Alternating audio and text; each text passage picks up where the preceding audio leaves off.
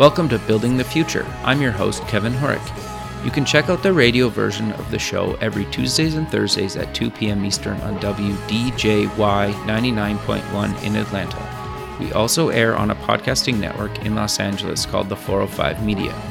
There's a TV version of the show that airs on KMVT 15 in Silicon Valley at 8 p.m. Pacific on Tuesday nights. Both versions of the show air in other states. For these show times, plus past episodes, please visit the show's website at buildingthefutureshow.com. The music for the show is done by Electric Mantra. You can check him out at electricmantra.com. Conscious Company Media's World Changing Women's Summit, hosted from February 20th to the 22nd at 1440 Multiversity outside of Santa Cruz, California, is a first of its kind gathering for female professionals who work at or are interested in conscious and sustainable businesses. Top female CEOs, entrepreneurs, executives, investors, and thought leaders from around the world will gather for three days to connect and share wisdom, insights, and best practices for thriving while changing the world for the better through the power of business.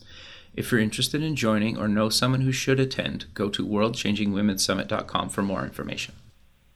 Welcome back to the show. Today we have David Grebow. He's an author and CEO at Knowledge Star. David, welcome to the show. Thank you, Kevin. Yeah, I'm excited to have you on the show. I, I think you have an interesting kind of take with with your new book, kind of Minds at Work. But I maybe before we kind of get into that, let's get to know you a little bit better and start off with where you grew up. I grew up in Manhattan. I was raised, born and raised there. Okay. And from Manhattan, I moved to college. Actually, I went to Harvard and moved to Cambridge, Massachusetts. Okay, what did you take at Harvard? 20, I took film and, and um, public communications. Okay.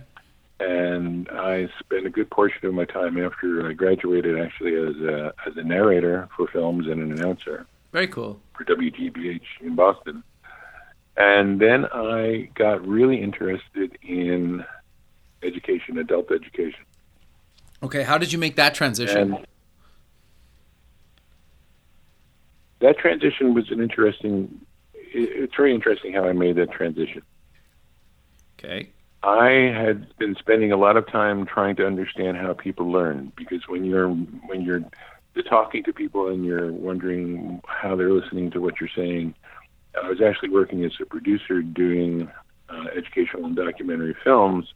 I always ask the question, how does it, how does the idea come across? I've always been fascinated by, as I'm talking to you right now, and as your listeners are listening, what's going on. In other words, I know that there's something going on in my brain, and it eventually comes out of my mouth, and it goes through the phone and gets put into the radio, and it comes out of the radio into someone's ear and something happens in their brain. And so that brain to brain communication has always fascinated me. Sure. And what fascinated me the most was how people learn. Okay. In other words, what I'm trying to do is teach you something. My question is, how can I do it in a way that helps you learn it? Sure. Interesting. Okay. So I began to look at education and I began to then find myself studying the neurosciences, which were just emerging at that point. Okay. And I started to realize a lot about how people learned, and I started to talk to people who were involved in in education in K to 12 as well as adult. And I was talking to friends of mine who were working in corporate education. And one of my friends was working at IBM and said, "Why don't you come to work for us? We're doing a lot of work. It's interesting work in education." Sure.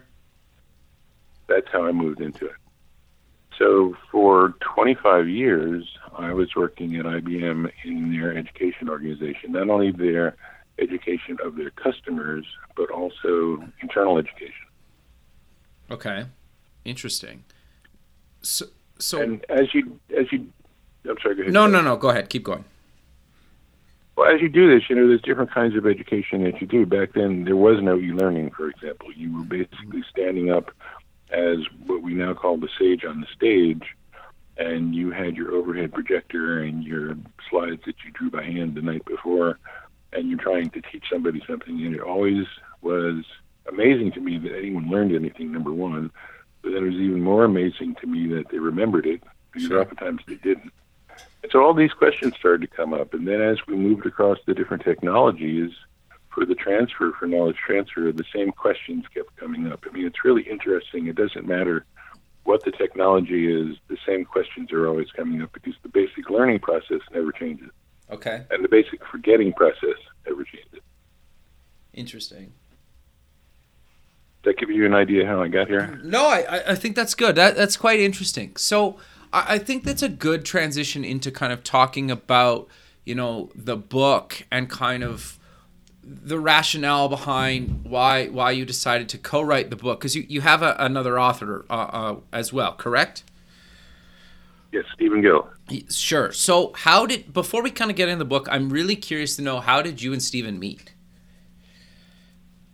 Stephen and i met online. Okay interesting. It was match.com tinder or match.com it was we, we met online through blogging. We were both blogging about the same subject, which is learning. Okay. And I would read Stephen's blog and I'd write him a note saying, Stephen, that was a great blog. Do you mind if I repost it? And he'd write me a note saying the same thing about something I did.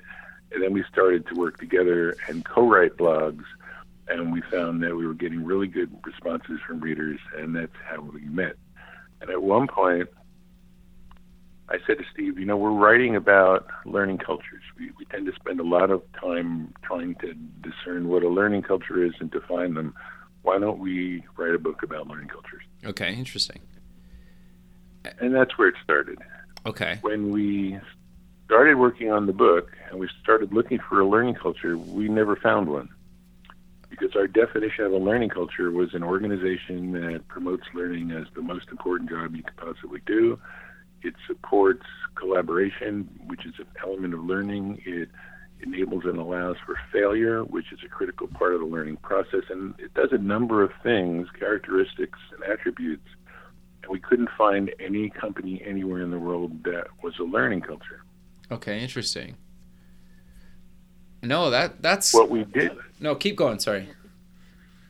What we did discover that was even more fascinating were new companies that, in a way, even though they didn't claim to be learning cultures, came about as close as we had found. And suddenly we realized that there was a, a tremendous distinction between the old model and the new model. And our next question was why? Why was there a difference between these two companies? Why was one company operating under one set of assumptions and these new companies, and there weren't many of them at that point, and there's still probably a hundred sure. in the world right now, um, why were these? What were the assumptions of this new company, and why were they closer to the idea of employees continually learning, and why were they enabling employees and empowering employees to learn? What was different about these new companies? And that's really the genesis of the book.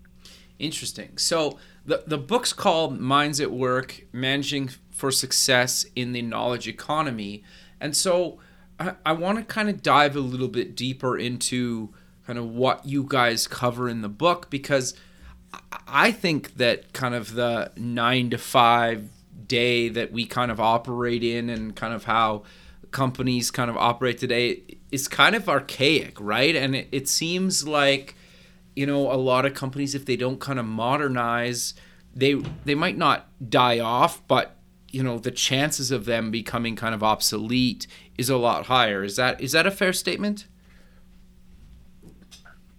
I think that's absolutely correct, Kevin. And I think not only will they become obsolete, but I think one of the things the book points out is that as you move towards obsolescence, you move towards disappearing. Okay. Companies really do go out of business if they can't make this transition. There's a number of things that are happening in the world right now. A lot of people think of them as trends, and I think in many ways they're irreversible and unstoppable. Okay. Technology, technology, artificial intelligence, uh, the diversity in the workforce that's never existed before, the availability of geography that's never existed before. In other words, there's no borders anymore for ideas, for services, for product, for sure. disruption. And when you when you look at all these forces, you realize that the companies are now being pushed into the future. And it's interesting. I, I mentioned to you before we started about the fact that we're not very good at understanding the history that we're making. Okay, sure. We are that history.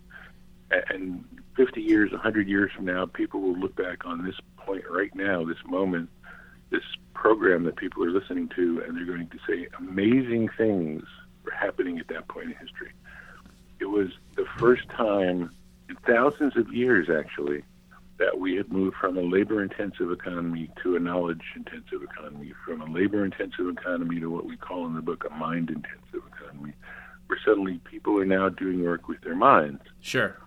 The issue is, and this is the issue you brought up, we learned to manage people over the past 100 years. We built our management schools based on what we had learned in factories and manufacturing operations and other places where people were working to fulfill and respond to the needs of the industrial economy.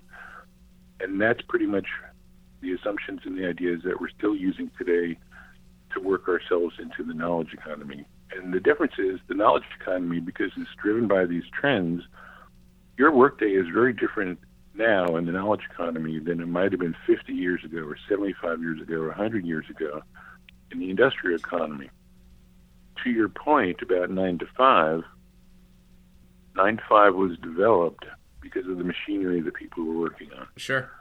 There were there were time motion studies that were done, and they found out that people could only work for so long on a manufacturing line, for example. Right. And after a certain point, if they weren't replaced by the next shift, and it wasn't so much the machines because the machines could be running 24 seven. Sure. But the people couldn't be run like machines. Right. So the nine to five work period was created. It's the same kind of artificial time that was put on a, on the one hour or the 55 minute classroom. Okay. Sure. There's no particular reason why a classroom has to be 55 minutes. It was done for the benefit of the professors who were teaching it. Interesting. So we look at all these things, and they're all, in a sense, they're artifacts. They're artifacts of a previous economy that we've just adopted and moved forward into this economy. Now, in the past, that wasn't too much of a problem because the changes in the labor intensive economy from agricultural to industrial were not so dramatic that people couldn't make the transition in a way that wasn't jarring. The transition from the industrial to the knowledge economy is so dramatic that right now I think I think most people right now are wondering what's happened. Sure, that's fair. And I say that there was a conference recently, uh, Elliott Masie put on Learning 2018. Okay. They had a number of CEOs on stage, and they asked them, "What's the biggest problem you have?" All of them more or less said that the biggest problem they have is the pace of change. They can't keep up with it. Okay, sure. Let's go back 50 years ago. Put those same CEOs on stage, ask them the same question, you're going to get a very different answer. Sure. You're going to get a very different answer because things change more slowly. Yep. One of the things I remember Bill Gates said years ago was that the pace of change has changed. Interesting. Yeah. Okay. That always struck me as a brilliant insight because he's suddenly realizing that these forces that I mentioned technology, artificial intelligence, all these forces that are at work in the world right now are moving us at light speed forward and we've reached the point that I think of as the inflection point. Okay. And when you look at a when you look at a chart and you see suddenly that hockey stick where the inflection point is reached and it goes shooting up. Yep. I think we've reached an inflection point, and we're right at the beginning of it between the labor-intensive world that we used to live in and the mind-intensive world that we're now entering. Okay, interesting. So I'm curious then to get your thoughts. We kind of were talking about this before we, we actually kind of recorded. There's kind of like three big things that you've kind of noticed and you kind of write about in the book. Kind of what are they and, and, and why did you kind of decide to make those kind of big points? We realized that the topic was, in a lot of ways, so new that we had to build bridges Okay. It's very hard to it's very hard to jump into something that's brand new without building a bridge for people, stepping stones, if you will, from the past. Okay. So we asked ourselves three big questions: How did we get here? Uh, where do we need to go? And how do we get there? Okay. And this was after we couldn't find that, you know, wonderful idea of a learning culture. After we realized it didn't exist, we started to ask why, why, why.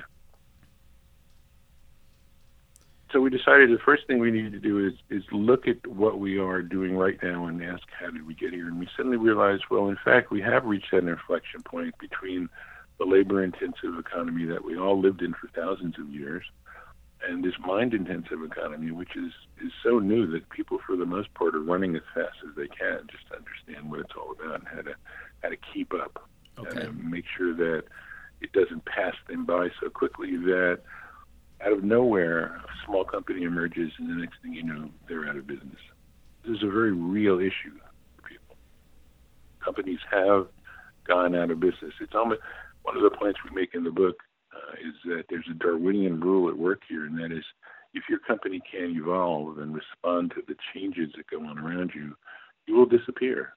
And there are companies, in fact, that couldn't make the change fast enough that kept managing in the old industrial model.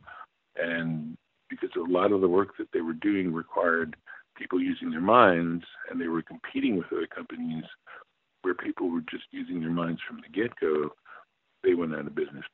A great example is AT&T. Okay. So the first thing we tried to do, first thing we tried to do, the first section was understand how did we get here. Then the next section in the book is, well, where do we need to go? And we kind of took the role of uh, epidemiologist, and we started to say, well, if we look around at companies around the world, what we see is that they all seem to be suffering from the same symptoms they're all suffering from an inability to find talented people. They're all having problems keeping the talent once they find them. The employee engagement in their workplaces right now are as low as it's ever been uh, in terms of the measurement of the last 25 years. People just aren't interested so much in what they're doing, and they're finding that more and more people, as the economy gets better, are starting to think about finding a new job they're not happy with their work. They can't seem to find a way to balance their work and their life. And the list goes on. And the funny thing is, if this was a few companies here and there, you'd say to yourself, it's not a big problem. But when you suddenly see this problem across the world, thousands of companies, you have to ask yourself a question. And we took the role of, like I said, epidemiologists, and we said, if this was a disease and these were all symptoms, then what's the cause? what's the root cause because something's going on here. Something's going on across the world that's causing all of these companies to have the same problems. So the second part of the book was an explanation and an exploration of the symptoms and what we thought the root cause was. And the third part of the book was okay, so this is where we are, and this is how we got here and these are the symptoms and this is the root cause and this is what we think will solve it. And that's all fine and good but the next question you have to ask yourself is well what does that mean for me? What does that mean for me as an individual employee? What does that mean for me as a company whether you're a small mid-sized or large company? What does it mean for me and how do i make this change in order to sync up if you will with the knowledge economy and be successful? Sure no, that that's that's actually interesting because I, I guess the thing that I'm kind of the the most interested in, and I I very much understand that like I've basically been in tech my whole career. You know, I worked McDonald's and at a grocery store kind of you know in my mid teens. But other than that, I basically worked at kind of tech companies, and I understand how basically a tech company. If if they're not kind of trying to be cutting edge they're kind of falling behind.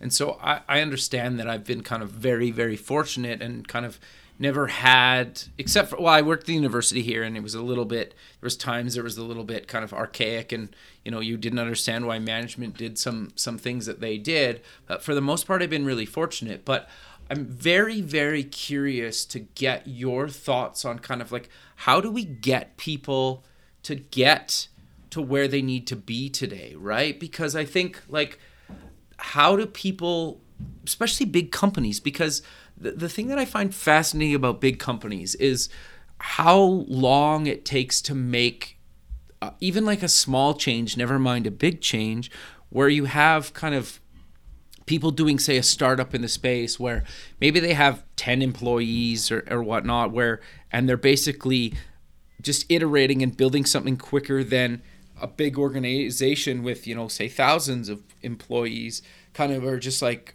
forget it. And in, in some ways it's almost like they're the little company's almost like a rebel in that industry and they're just trying to like go as quick as they can to actually kind of like take over that industry right? And sometimes that company gets acquired by a bigger company but I, i'm very curious to know and get your thoughts on kind of like how do we get there that is the key question. When you get to the point where you understand how we got here, then you get a sense of where we need to go. You really do ask that question, which is, okay, how do we get there?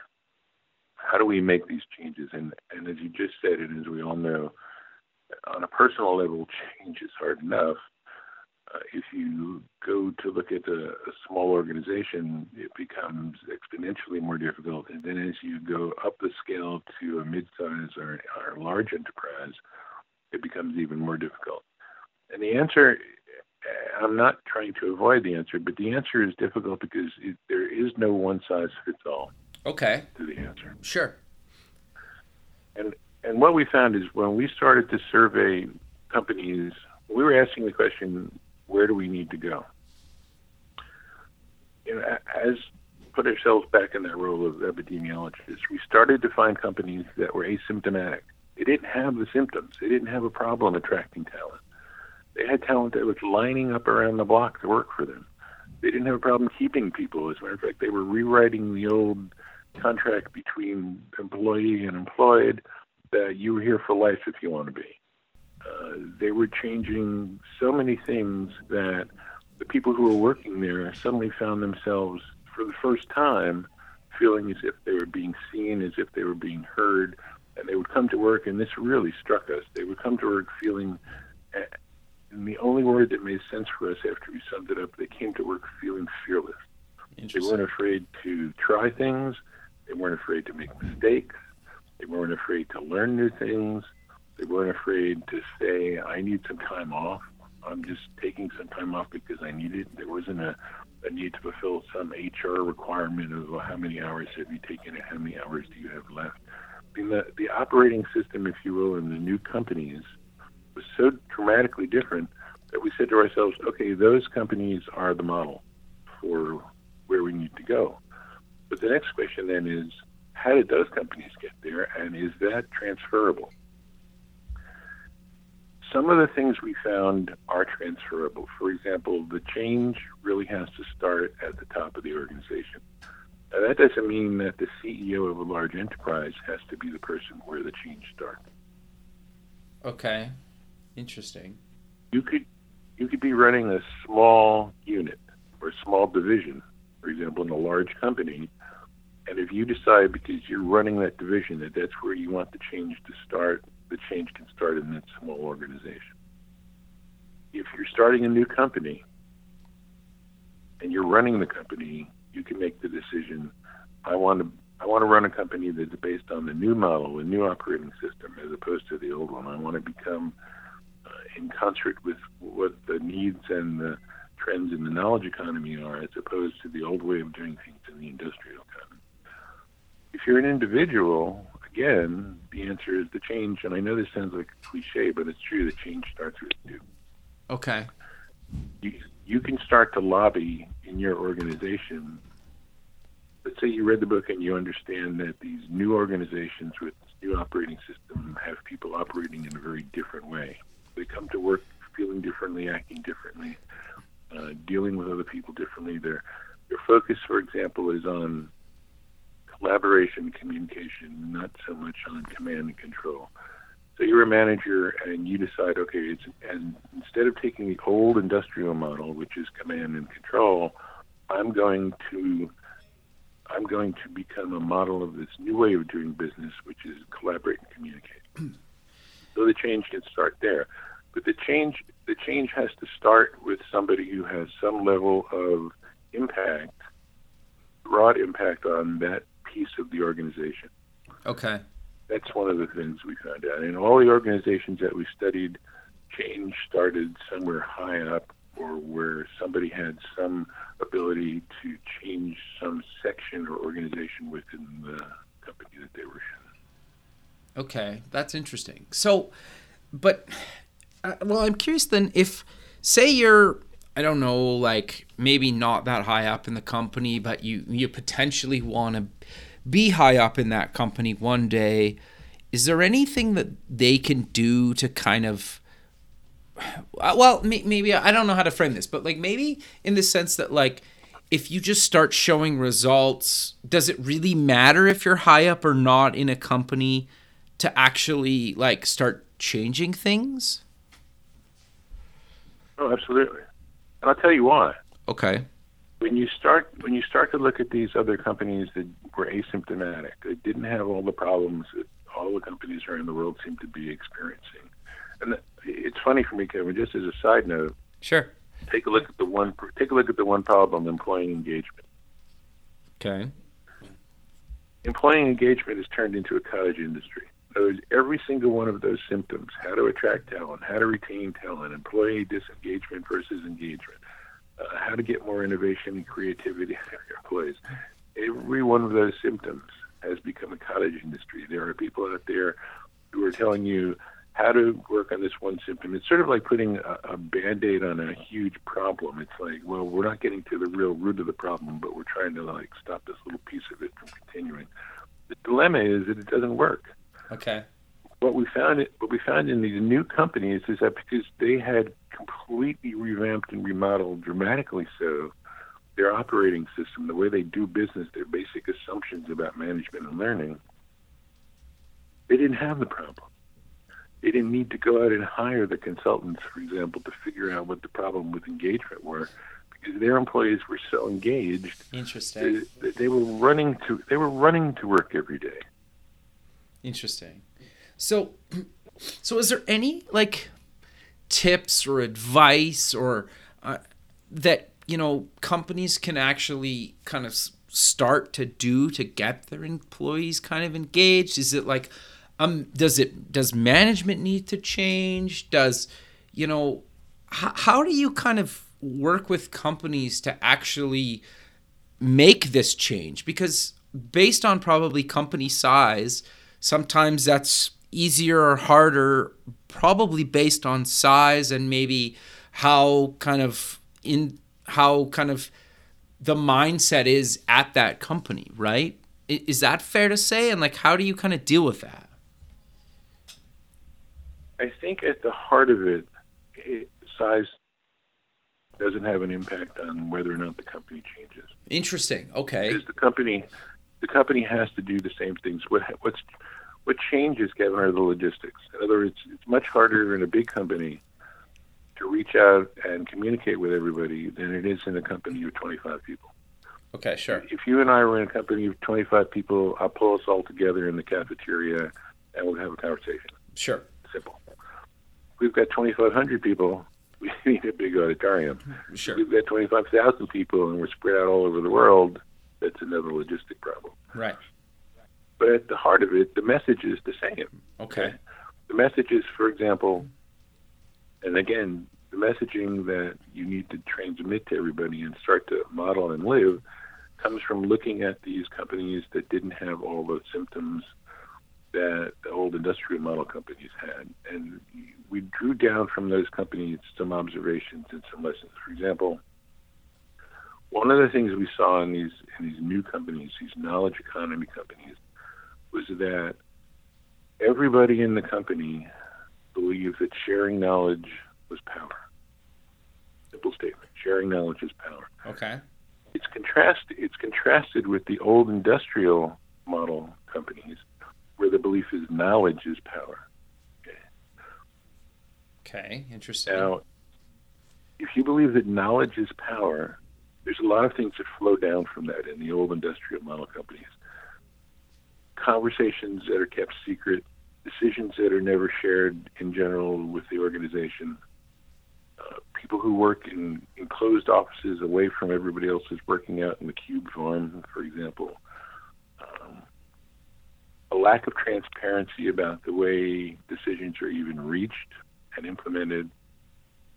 When problems are encountered, suddenly the senior level of the organization gathers together to try and solve the problem, and the solution is sort of passed down because that's what knowledge is power means. What has to happen is that is that managers at any level and every level have to suddenly realize that they're going to be they're going to be changing the way they do work, and they're going to be changing in a way that's better. It's very difficult if, as a manager in a company, I remember what it was like to work at IBM and to believe that knowledge is power. Okay. It forced me into it forced me into a situation that was oftentimes very difficult. Someone would come into your office and they'd ask you a question and you know the answer, but for some reason or another, you had been in a meeting and you were told, "Don't tell anybody the answer yet." or we'll tell them we'll have public relations put the answer out, or we'll have HR put the answer out.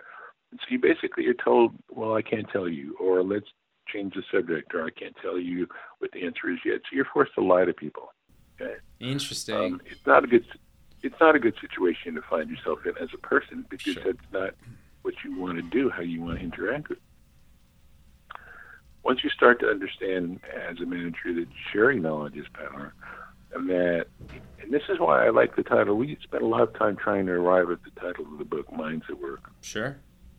The reason, the reason I really like the title is that if you think about it, we're in a company together, and I'm not looking at you in the old industrial revolution sense of a pair of hands capable of doing a job.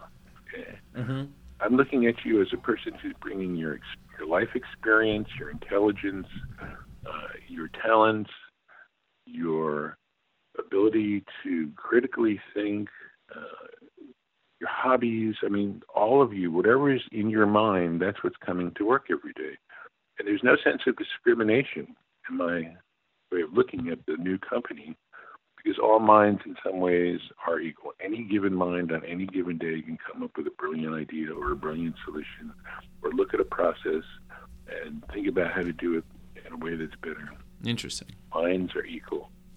So in the new organization, what you find when it comes to the idea of knowledge is power versus sharing knowledge is power, when I start to understand that sharing knowledge is power, suddenly it becomes a very democratic and all-inclusive organization. And so to make that change, even if I'm in a small group in a large organization, I can start to share what I know with everybody on my team, for example. In other words, I don't have to play the role of like the big manager. Okay. I can play the role of I'm in the trenches with you. There was a great story recently that I read about it was a high tech company and they had just hired somebody who was working in their uh, an area where their servers were located and for some reason or another the person unplugged the wrong plug that was attached to a server and the company went down for a couple of hours. Okay. okay. And you would think you would think that that person was in big trouble. Sure you would imagine that when that person got called into the new boss's office, that the new boss would say one of two things: "You're fired," yep. or "You're fired." Yeah, exactly. I mean, you, you would just assume that you you pretty much be packing your stuff up at your desk and putting it into the box. You're going to be escorted out carrying. Yep. What happened? What happened that I thought was wonderful is that in a sharing knowledge environment, that person. This is a true story. That person went into the boss's office and the boss said, You know, I should have helped you label those wires. We didn't have them labeled correctly, and it's not your fault that you accidentally pulled the wrong one out. Why don't you and I go down to the server farm and label all the wires together so that we'll make sure this never happens again? Interesting. Yeah, that's quite fascinating, actually. But that's not only sharing the knowledge, that's sharing it to the level where I'm down in the trenches with you and we're all working together and we're all working together to fulfill the mission, which is to make the company successful. There isn't anything that, that you know that I shouldn't know, and there isn't anything I know that you shouldn't know, because if we all know everything, it's obvious that we're working better. There's a quote in the book that talks about the new model company is a hierarchy of ideas. Okay. a hierarchy of roles. Okay. So if it's all minds that are working in this organization, then it's a hierarchy of ideas that happens. Not so much I'm in a different, better position because I have a title that you don't have. And I think that's the crux of it. So I can I can model that behavior. I can start to, for example, model the behavior that you know shared knowledge is more powerful than me holding knowledge. I can model the idea that instead of command and control, which is the old industrial model, which is how most companies are organized right now around the world, it's all command and control, which came out of the military, by the way. When companies started to be formed at the beginning of the Industrial Revolution, we started to form up these things we call the corporations. We did, they didn't always exist. The other issue around the way we look at ourselves in history, we sort of think that what we have now, we always had. Well, we didn't. It's something we've created, we've imagined it.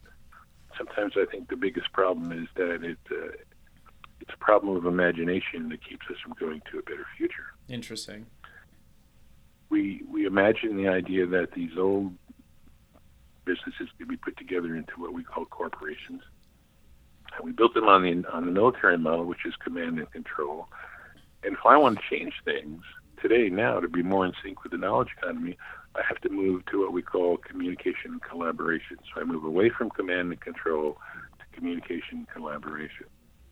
And again, I think you might be able to see how things are starting to line up. If I'm starting to understand that sharing knowledge is power, then the old command and control model doesn't work anymore. As a matter of fact, the old command and control model is disabling rather than enabling. Interesting.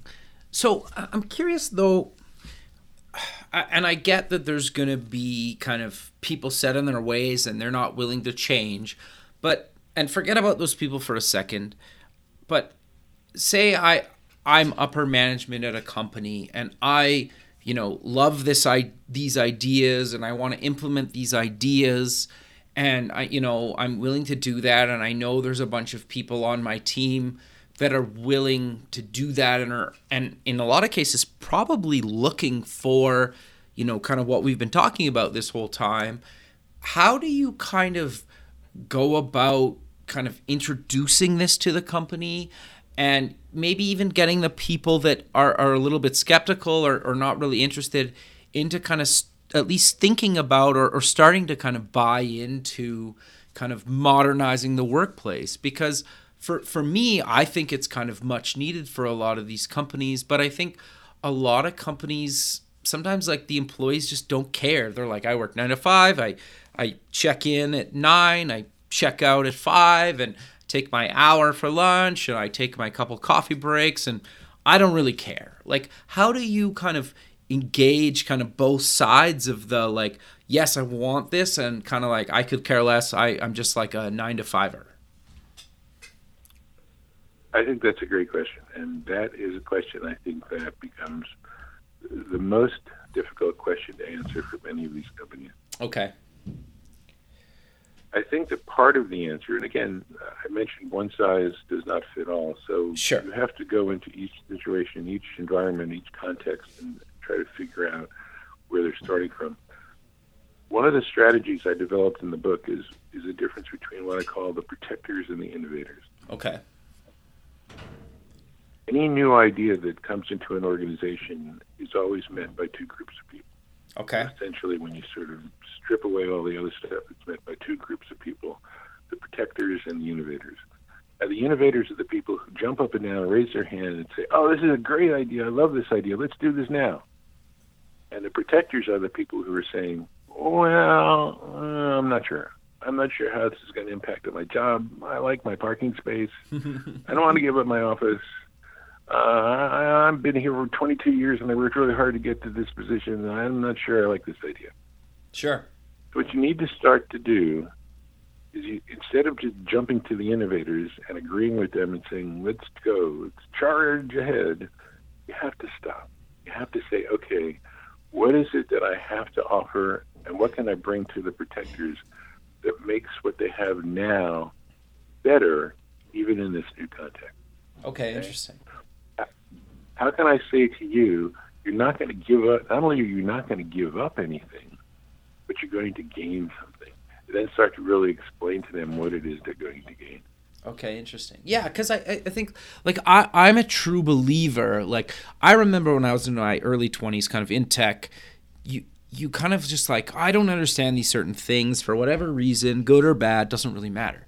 But then like you get a bunch of experience you know, kind of late 20s, early 30s, and you start thinking, like, ah, okay, like, you don't understand how important experience is until you have it. And I truly believe that. So I think that kind of, to, to your point a second ago, and, and correct me if I'm wrong, is you're basically saying, like, okay we, we value your experience we value you know what you've brought in your couple decades here but we want to kind of modernize and, and make even their lives better right? And and they might be a little bit skeptical at first but i think if you do it properly kind of the innovators maybe the younger people and kind of the people that have been there for decades could very much benefit from this right? Is that is that fair to say?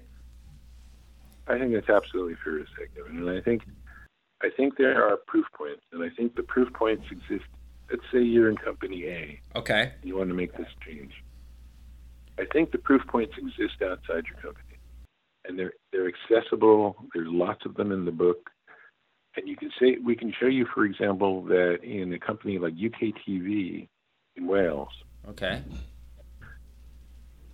Darren Childs ran that company, and he decided, okay, we're not doing very well as a TV station. As a matter of fact, we're about in 11th place, and we need to do better. Okay. So they dramatically changed the company, and they moved from the old industrial model to the new knowledge economy model when you talk to some of the people in that company and you can find what they say in the book, for example, let's say I'm still in company A and my managers are saying, well, I'm not sure I want to do this because I like the way things are working right now.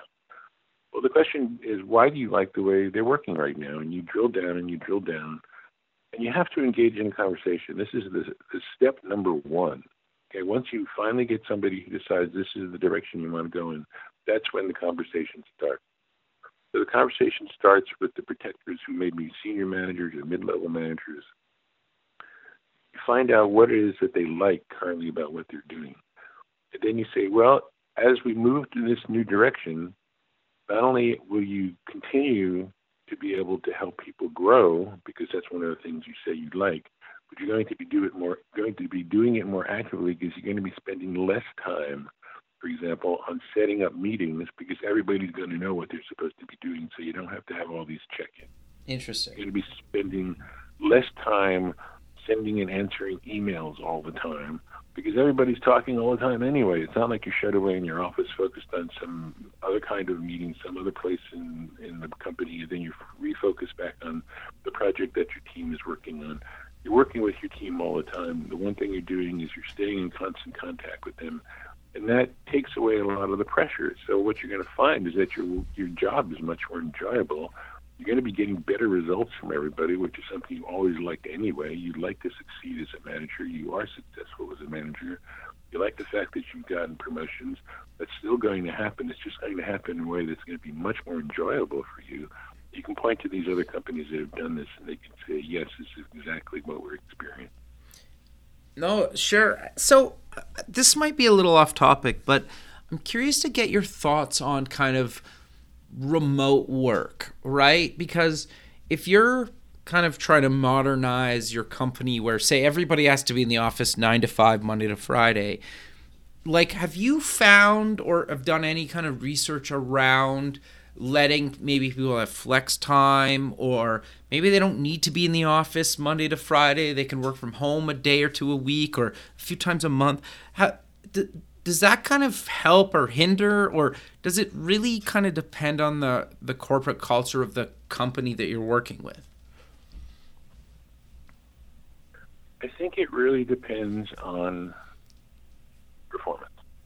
Okay. In other words, interesting if you want me to do something and I can go off and do it on my own, or I can be working virtually and be just as effective to get the job done, then you have to ask yourself again why. Why becomes a very important question here. Why do I want you in that office? Why do I want you spending two hours a week commuting and wasting your time and my time? Why do I want you coming in all stressed out from a terrible commute? What I really really want you to be doing is is getting the job done. Sure. Okay. But if the job, for example, requires you working with other people or meeting other people, if you're a salesperson, for example, well, working working virtually up to a point might be fine, but you got to get out to see the customer. If you're if you're doing something where you want to like share ideas with people And collaboration is something that's important because you want to have an organization where every now and then people get together. Google's a great example. They like people in the cafeteria to sit together who've never met each other before. And other companies are adopting this as a way of doing business together. Sure. The reason is they're looking for what they call these serendipitous moments. Okay. Yep. So I'm I'm working I'm working on something that has to do with with neuroscience and learning, and you're working on customer satisfaction, or you're working on user experience, or you're looking at new designs for websites, or you're working whatever you're working on, and we sit together and we start talking, have that conversation, a brilliant idea can emerge. Sure. And all of a sudden, we're going off in a totally new direction. So, working virtually works when it does, and it's, it's appropriate. And sometimes it's appropriate to be working collaboratively Okay. and face to face, person to person. So I don't think there's a rule to be made about it. There's funny stories that come up in the book. There's, there was a company called Semco in Brazil, in São Paulo, Okay. run by Roberto Semler. Have you heard about it? Uh, no, but go on. I'm curious. It's a, it's a wonderful story, and there's a great TEDx presentation if you ever get a chance to see it. It's there's a preamble as to why he asked why, but at one point he started to look around his company and he said, "Why? Why? Why are we doing the things that we're doing? Why am I having my salespeople come to the office every day when I know that by Wednesday they've met their quota?" So salesperson A meets their quota on Wednesday, and yet they show up on a Thursday and a Friday. If they continue selling, it causes problems for the company because they have to worry about manufacturing, mm-hmm. warehousing, logistics. They have to change quotas. They have to look at QA. Things happen if they just meet their quota. That's what was expected. That's what was set up, and the whole organization is like dominoes. Okay, Mm-hmm. so the person meets their quota by Wednesday, and what what happened at this company called Semco is that he looked around and he said, "Well, why do I have my salespeople once they meet their quota showing up? Why don't I tell them, look, if you meet your quota by Wednesday, go away. Interesting. said, go to the beach.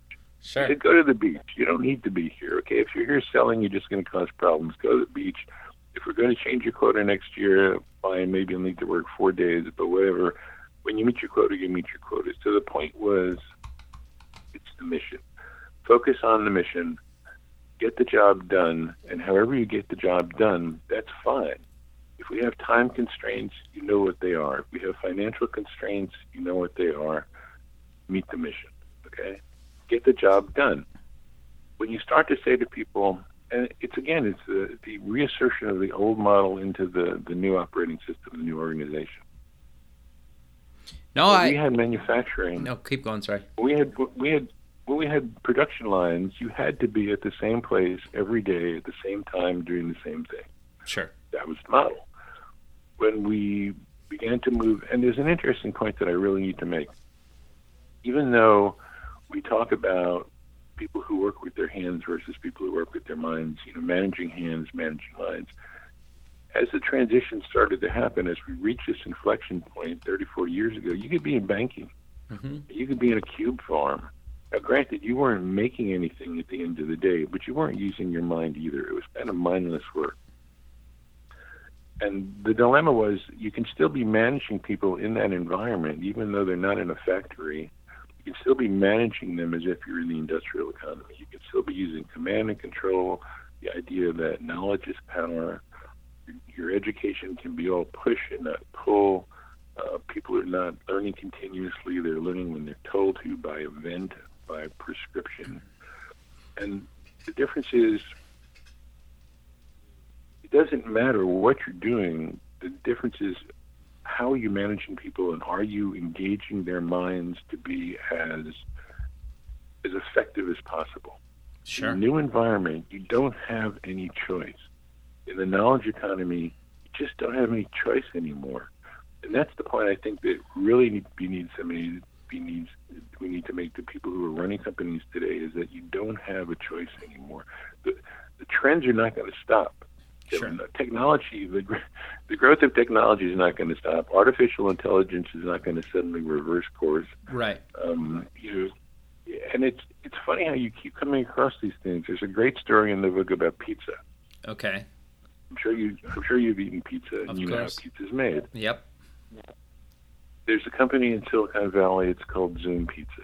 Okay. And one of the things we talk about in the book is the trend of automation. Well, you go to Zoom and you order your pizza, and you find out that you know you have Pepe and you have Giorgio are in the kitchen, and they're rolling out the dough. And then you have Vincenzo, and he's putting the cheese on it, and he's putting the sauce and whatever else on it. And then you've got Marta, you know, she puts it in the oven, waits until it's done, pulls it out, pizza gets served. What you find is that Vincenzo and Pepe and Giorgio and Marta, they're robots. okay? Interesting. The pizza's made pizza's made by robots. So things that you normally never think of anymore as as something that's being automated is now being automated. And when we looked at that, and the question that came up is, when there are no hands left, what do you have to manage? Sure. and the only thing you have the only thing you have to manage at that point are people's minds. And so that's that's the big issue. These trends are not going to stop. These trends are going to keep pushing businesses in the direction they're pushing them in. And if you keep treating each of the things that are happening in your business, like the, the problems of finding people and keeping people in engagement, if you keep treating them as symptoms, you're never going to get to the root cause.